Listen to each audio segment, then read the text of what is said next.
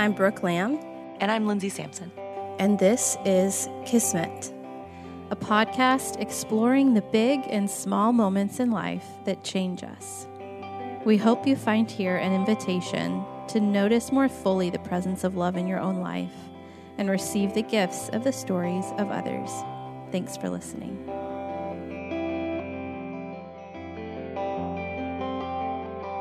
Hello, and welcome to today's episode of Kismet.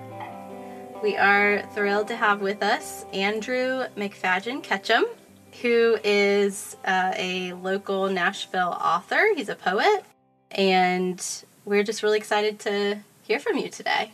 Me too. Yeah. I don't know what's going to happen. well, who knows? who even knows? So, why don't you give us a little just bio, like a brief bio for the listeners, who you are, where they can find you in the world, what you do, yeah, uh, I'm a born and raised Nashvilleian. I grew up in Sylvan Park before it was the Sylvan Park that it is today. I wrote my first poem at the Produce Place. I don't know if you guys know what that is. I do. But, yeah, yeah, do. yeah. That that happened when I was 14, so that was 28 years ago. I've published three books of poetry. Um, this third one, Fight or Flight, came out like a month ago. Yeah, I think maybe a month ago today. Now that I think about it, I make a living in a number of ways, but uh, as a writer, uh, I have a ghostwriting, editing business uh, that you can uh, look into at andrewmk.com.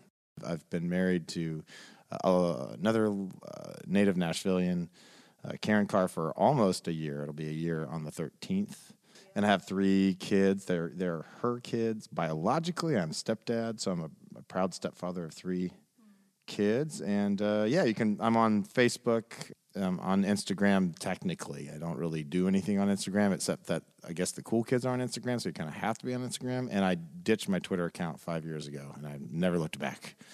I'm curious about this because I'm noticing it right now. That so there's a on the front cover of Fight or Flight, your your new book that just came out. Is this beautiful? Is it a raven?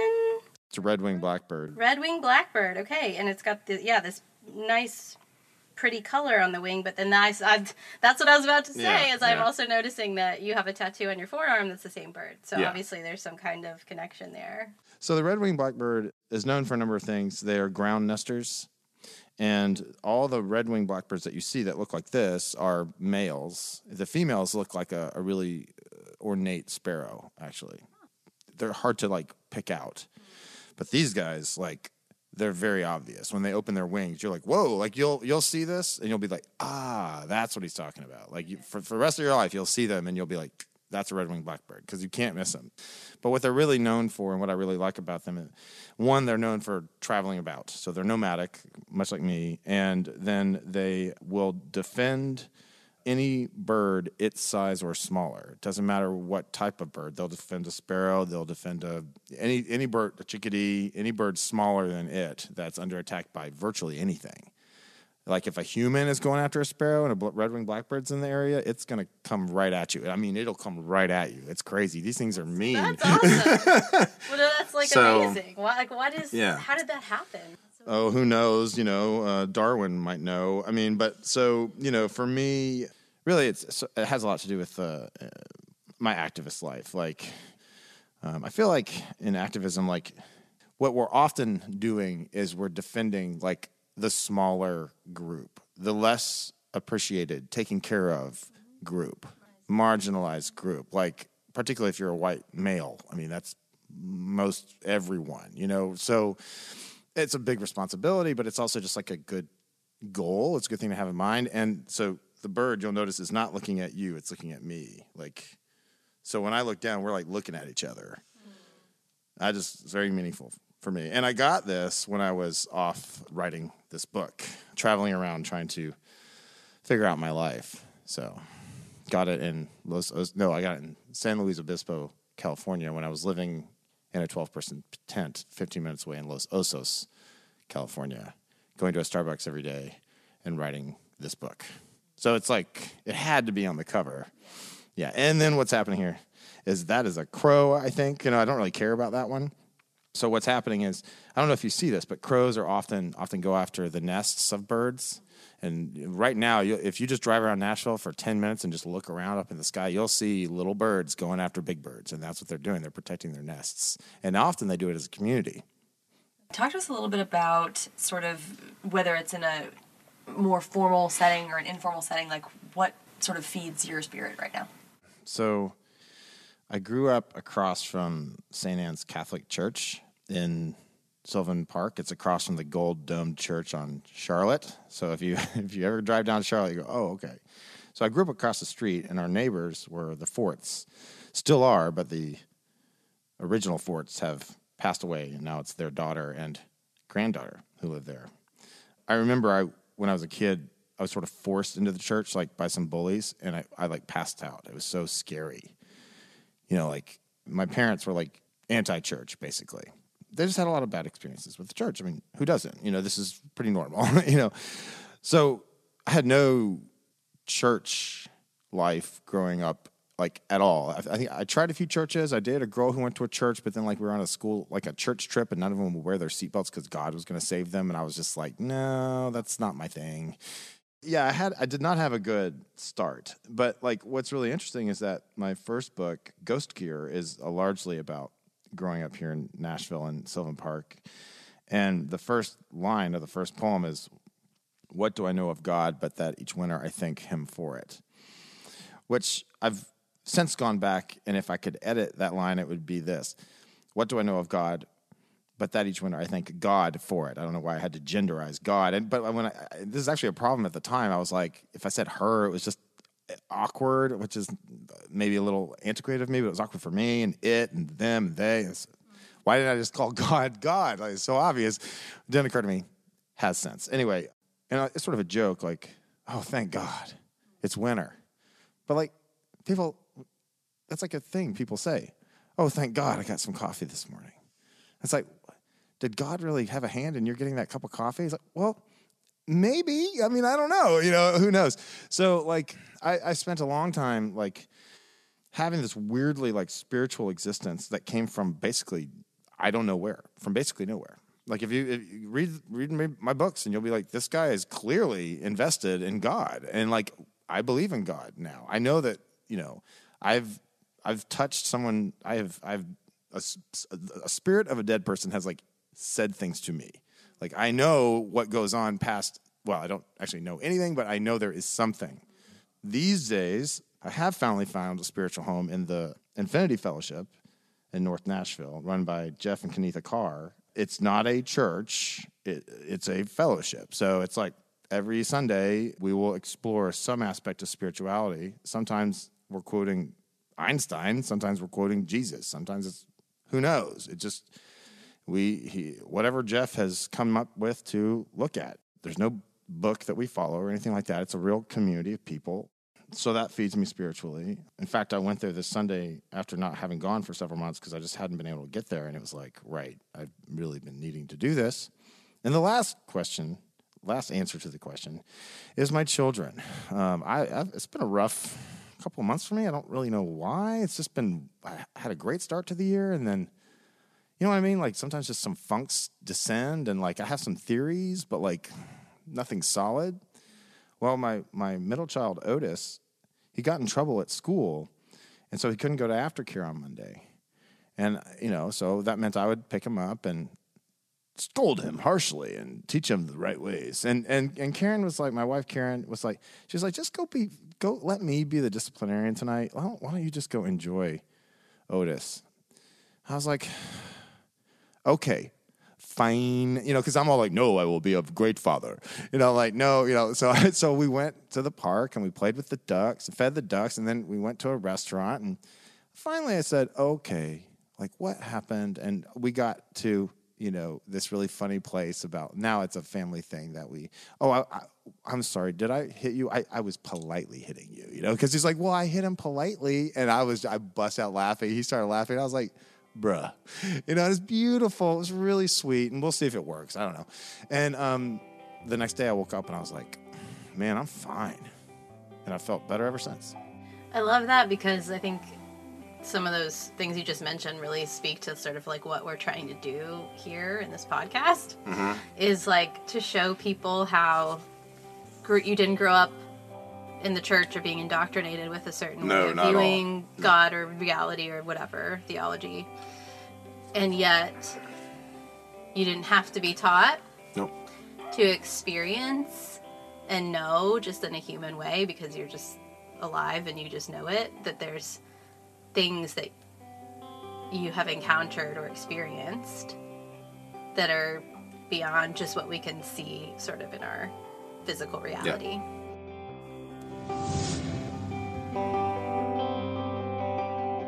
If you're like me, as a busy mom with little kids, or just a busy human living in this world that we live in, sometimes it's hard to find time to sit down and read. So, a lot of the books that you're hearing us reference or authors that we discuss in the podcast, recommendations from our guests, you might be curious about reading one of those books. So, I highly recommend Audible. I have had an Audible membership for years. I love it. It's totally worth it to me. Listening to books, it's so accessible in the car, throughout your day, while you're working out, whatever it is. And if you're interested in trying Audible out, we can get you a 30 day free trial with their Plus membership, which is only $7.95 a month after that trial. Um, and that one, you have access to their full Audible library. If you want the Premium Plus, which is one where you can actually also get a book that's outside of their library each month, you get a download.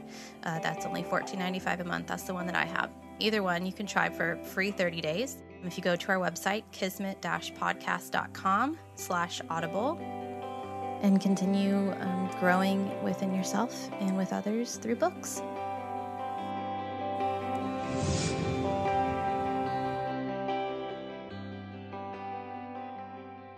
Sure, I'll tell you my story now.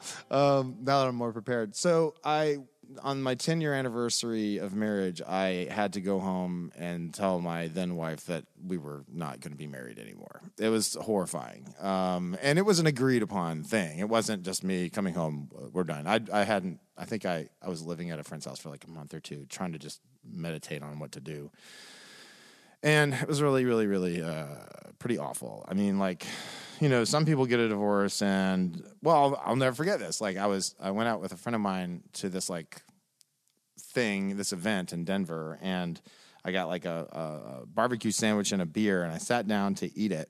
And the next day she and i were hanging out and she was like i'm really sorry i didn't realize how sad you are about all this. I was like what do you mean? She's like i've never seen someone who looks as sad I'm starting to cry now. I've never seen someone who looks as sad as you right now. And I was like, I'm getting a divorce. She was like, a lot of people are really happy to be getting a divorce. Why aren't you happy? And I was like, I didn't want to get a divorce. I didn't want to do any of this. Like I wanted to stay married, but I can't get her to do what I need her to do, you know. So basically just she just, just wasn't home. Let's just put it that way. She just wasn't around for years. Like really bad. Anybody who knows me from that time will tell you I never even met her you know? Now like everybody knows my wife like everybody like because she's with me all the time. Like we're like out front doing stuff together.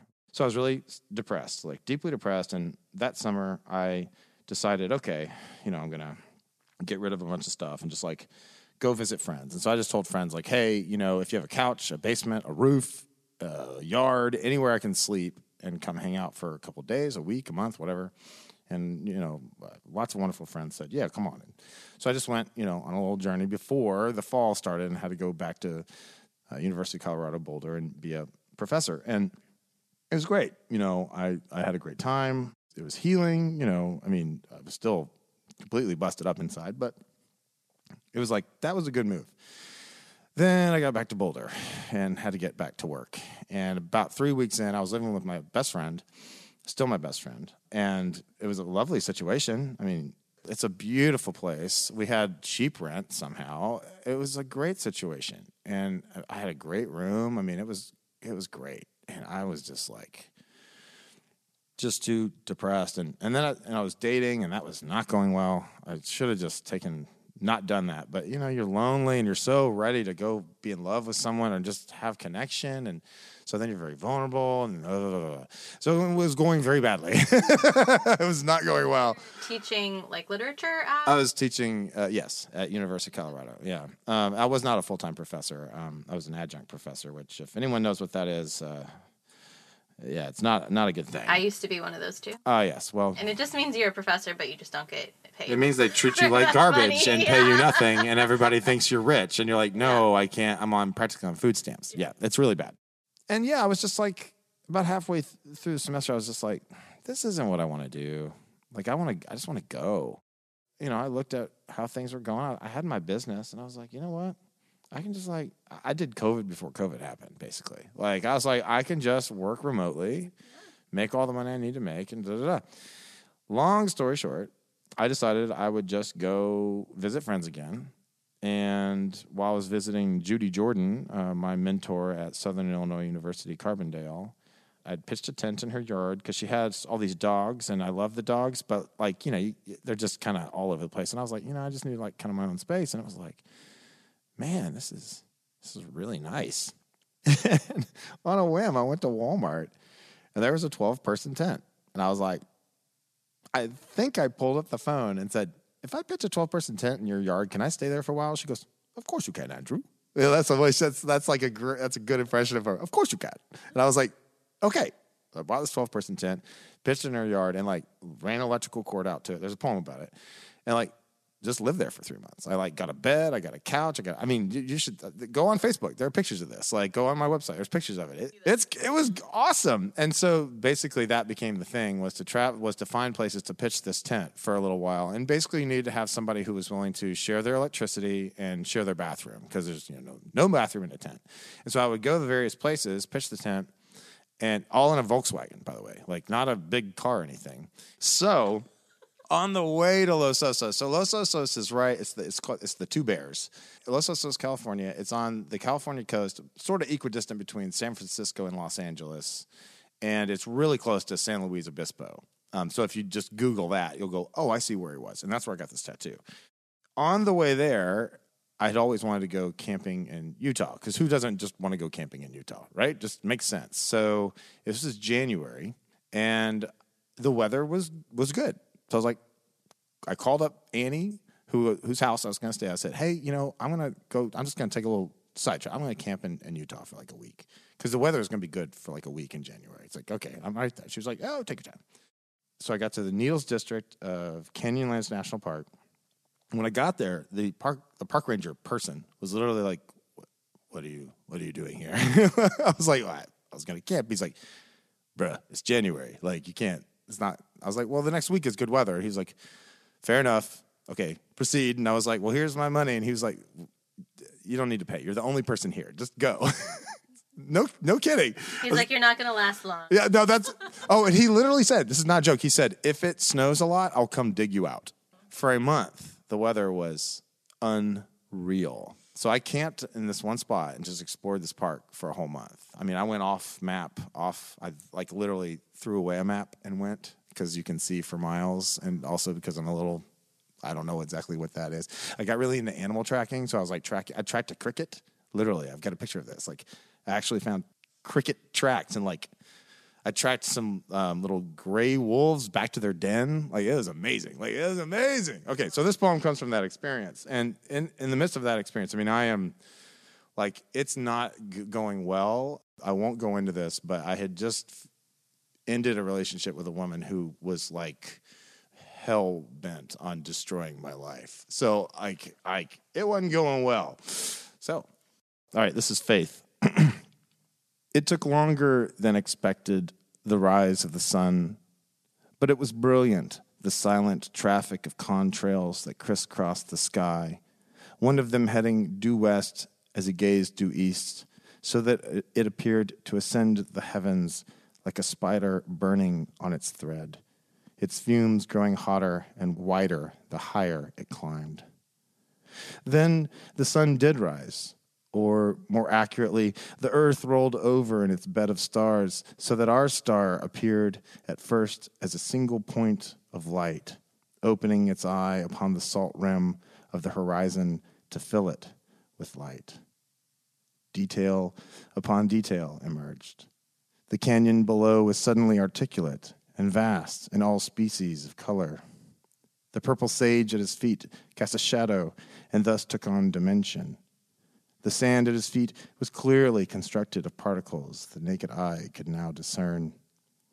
A coyote yowled at his back as the day's first stellar jays whined all around him. You can go on, the man said to himself, as if in the midst of a dialogue with it all. The sun, he thought, as the shadow of a raven passed over. Rises in the east, and the moon, he said aloud, as the raven itself alighted in a box elder, leaves you somewhere in the west. When the raven ruffled its wings, its shadow ruffled its wings. When the raven shifted its weight, the box elder rattled like rain sticks, he thought. Like prayer, he said, as he turned back to his campsite. Like the faith he uttered to the shadow of himself climbing the trail ahead of him that we will learn to love again. Yeah, so I, I used to. this is funny. Not funny, it's, it's neat because my wife will totally attest to this. I used to wake up every morning at four in the morning, and I didn't know why. I think I know why. That is when the earth is its coldest that's when it's released all of the heat from the sun that is gathered all day. And then that's when it gets its coldest. But then when it starts to gather warmth again, because the sun is, you know, it's over here, but it's coming, you know, and that, that radiance bends around through the magnetic field or whatever. I don't know. So I'd wake up at 4 a.m. I would often call her, um, usually in a state of um, disrepair, you know I started a practice of, well, you're up now, you know, and I would get up and, you know, while you're camping out there by yourself and there's nobody around, you could just sort of do anything. And I would just, you know, walk around this and that and the other and watch the sunrise a lot. I just remember this one particular, it's just like the poem says. it was right behind my campsite. I crouched down and there was just nothing, you know, stars, you know. But then as the sun rose, all of a sudden everything started to like metabolize. Is that the right word? Ma- materialize, material, not metabolize. Well, maybe, but you know, it, everything started to take on dimension. You know, so the the the mic stand wasn't really a thing, but when the sun hit it and it cast a shadow, it was undeniable. Oh yeah, and then I I remember like the sand, like like it was like you could see because the sun's coming at the the like the like the lowest angle possible so it's casting shadow on sand i'm sure you've seen this at some point like like it, you know and it's like oh the ground is made of these tiny little particles you know and and i mean these particles are billion years old i don't know you know i mean you know and so it's like something about that. I mean, in the midst of some ho- really horrible stuff. I mean, just just really, really, really like. Who wouldn't be suicidal in the midst of all this? I mean, of course I was. You know, I was like, I've, I got to get out of here. I can't do this. And then it's like, you know, just it just came to me. It's like, look at the perfect creations of God that are right at your feet, like all the way out there and right here. Like, you know, love is a creation of God as well. Is going to be findable and it's going to be real and genuine and not destructive. It's going to work out.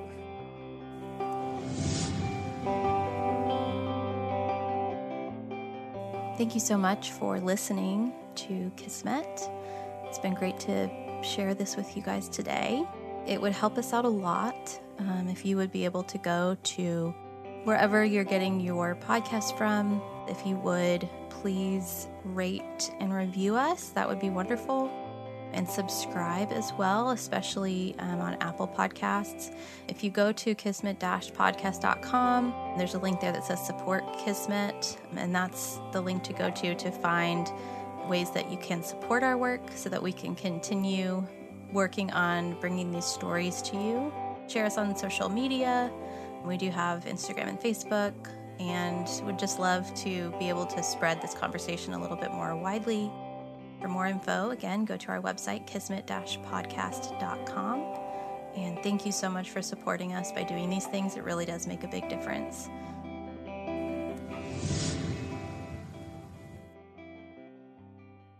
In watching you try to describe this, I feel a, a solidarity with you because I feel like I can identify with it's really hard to put this into words.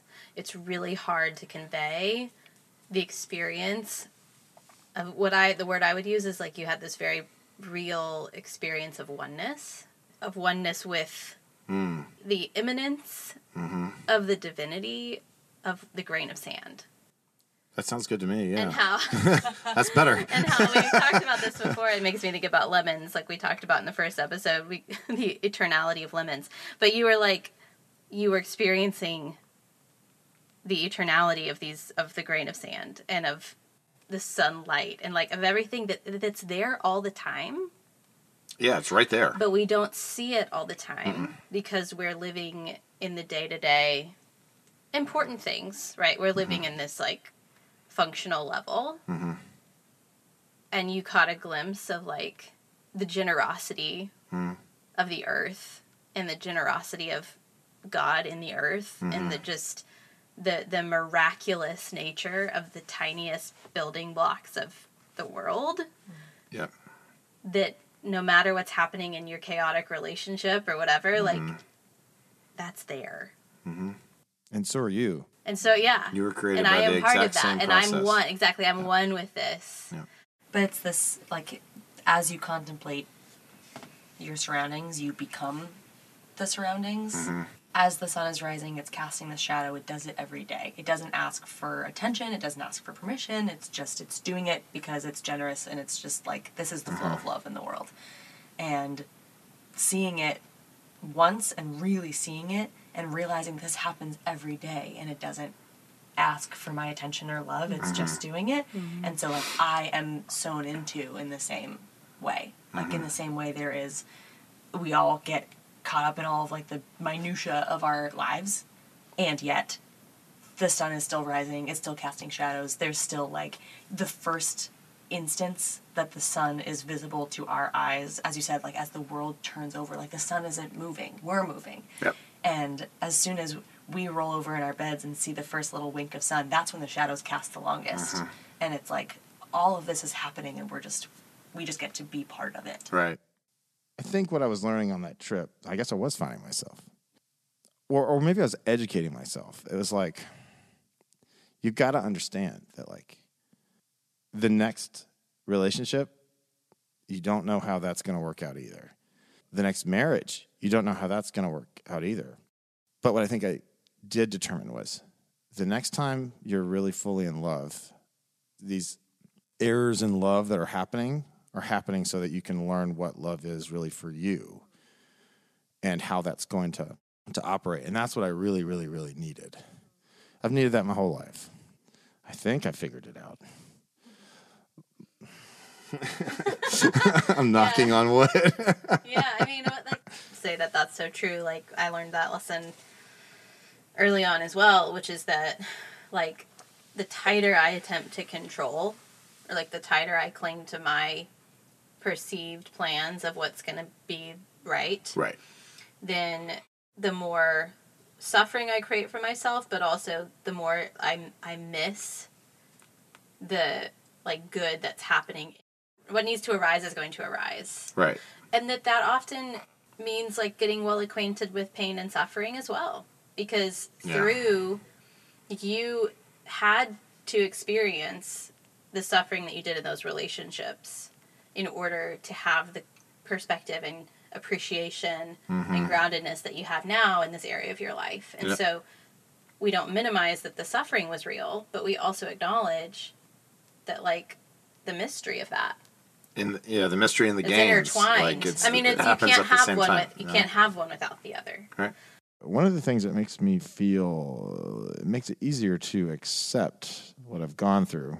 You know, we're, we're talking about the last like twelve years. Like it, it's it's there's been a lot as as for anybody. But one thing that brings me solace, that's the word, is like my parents didn't like date. I mean, they did, I guess, but like not really. They didn't go to Woodstock. Like they found each other and got married and that was it. So like when difficulties arose in relationships, they were like I don't I mean, I don't know, you know, like, you know, they didn't have any real they didn't have a lot of guidance, you know. And like when these when the when these horrible things happened, I mean, it was like just I don't know, ignore it and run away. Like, well, that's not going to work, you know. that's that's not going to work. You can't do that. Well, what else was there to do? I didn't know what to do. So the horrible, difficult, sad, hard things that you go through, it, it is nice that when it happens to your kids, you can be like, oh yes, let me tell you a story. You know, like you've got like a, a, wealth of experience to pull from that maybe it's not the exact same experience, but at least it's it's related. That makes me feel like okay, like there was a reason for this stuff to happen. It was great; it molded me out of the fire. No, no, no, no, no, no, no. It helps me take care of my little girl when, like, when my little girl becomes a cheerleader in high school, and the other cheerleaders uh, shun her because she's brown. How about that? That is going to happen. Something just like that's going to happen. I've got a story for that. And so does Karen. We've got something like, okay, now what do you do about that?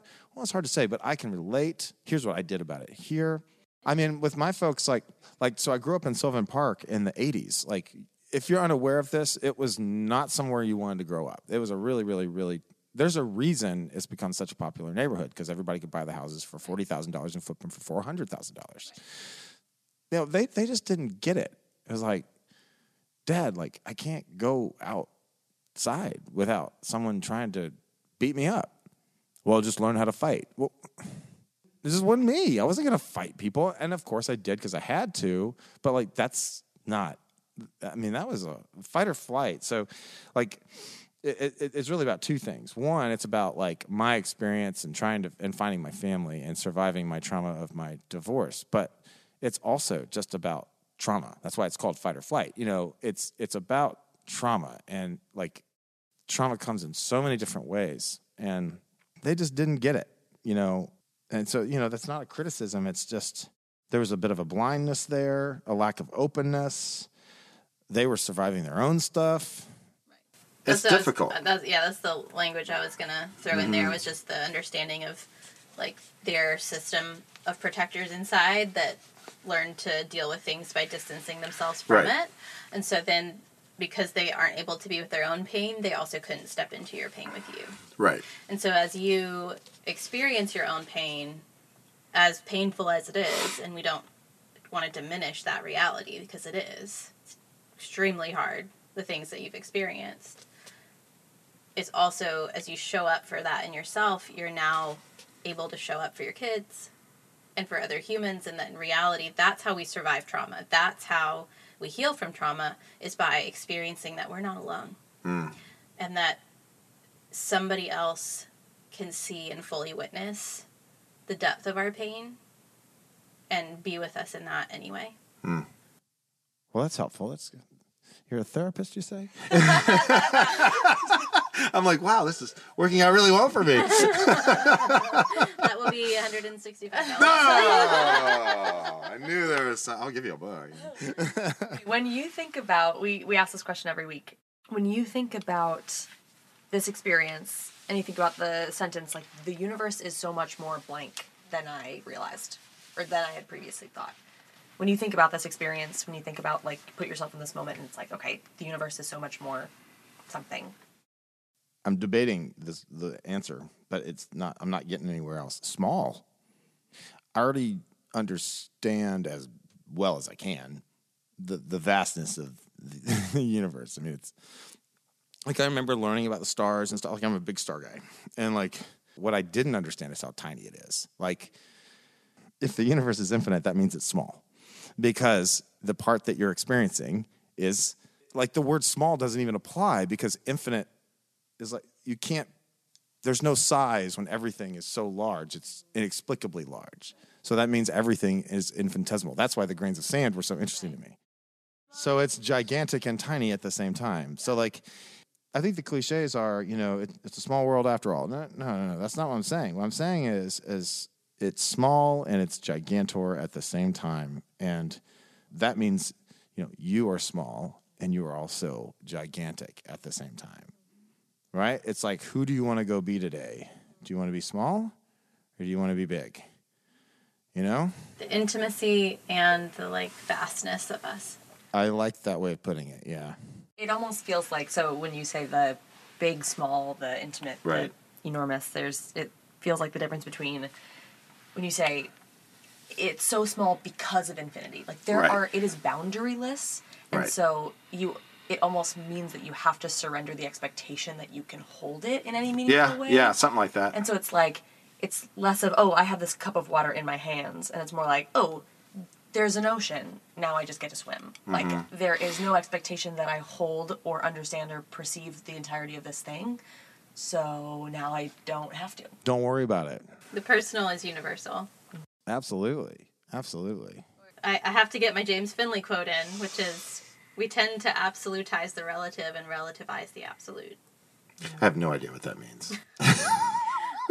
And on that, we on that note, just like how we over identify with the day to day things that feel so important. ah, yeah. and then we tend to under identify with the things that we're talking about right now, which are like more the sort of the Yeah. true nature of things. And it's not denying that our relative experience is also important and valid because it is, but it's the both and. Yeah, it's probably less important than you think it is. Or not, I don't know if important's the right word. I think like less universal or less absolute. Mm-hmm. And and when we can live in the tension between those things, hmm. being with both of them, like the reality that the grain of sand's going to be here regardless of what's happening in my drama, and also the fact that I think the beauty is that the gra- the grain of sand is there to listen and witness my drama and my pain. Yeah, of And course, that it- that's like real too. of course right? it matters. Yeah, you know, because of I matter because. I'm part of Right. this world. Yeah. I'm and the preciousness of the sand is also the preciousness of me. Mm-hmm. in the light of this experience, if you could change someone's mind or influence them to think with a certain lens, Yeah. given the experience that you had, what would that look like? Well, so I have a day job that I do as well. And yesterday I was talking to my boss, and then he said something that I've been pissed off about ever since. On the way here, I was talking to myself about it again. and I kind of responded in kind for the first time. I was like, okay, how about this? You know, it was fine. Everything worked out just fine but it's been really bothering me. And in this conversation, I've been going in the back of my mind. I've been going, "Yeah, you don't need to worry about that. Like that was fine." He did have a valid point that was perfectly okay. It was just the way he delivered it kind of made me feel small. But you know, like he's just a boss. It's not. He's not perfect, and he had a valid point. And moving forward, I'll be like, check that. Make sure that's done right because it needs to be done right. That's fine. I don't mind the criticism. It's the feeling that comes with it. What the poem is saying is the same thing. It's gonna be okay. My second book is called Visiting Hours, and it's about uh, my friend Mary Interlandi, who took her own life in 2003 by jumping off the parking garage attached to the Sheraton downtown. And I just really wish that I had been able.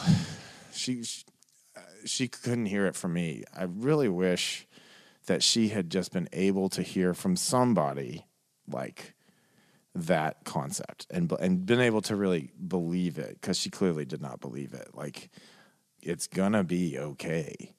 I was teaching myself through that camping trip, you know, that it's going to be okay. And you know, I found Karen who I'd gone to high school with. I mean, what a weird like what are the chances of that? You know, I found Karen and I found her babies and our babies and I wrote this book. And I'm literally so happy that I don't really think about even writing poetry anymore. That was like my entire life for practically 30 years like so whatever it is, I know it's cliche, he's going to be all right. Just the beauty of what I hear you saying is in acknowledging that like we are so much safer than we could ever realize. And at the same time, like our experiences of not feeling safe are also real, right? And like the difference between when we're so identified with our experience only at the surface level, of like our internalized traumas and the ways we traumatize each other. We're believing that those experiences or those feelings, the feeling you got from your boss, have any power to name anything about who we really are mm-hmm. or the true nature of, of things. Mm-hmm. That they are real and they matter and like they have no say on what's really true about us. And so we can be in both of those places and feel our pain and at the same time also know that it is going to be okay because ultimately everything is okay. Because it's really okay. Well, thank you so much. Thank you. This has been Yeah. awesome and we'll definitely link your books, your website, where people can find you in the show notes. And thank you so much for sharing your story. Thank you. This has been a lot of fun. Appreciate it. Yes. right. This must be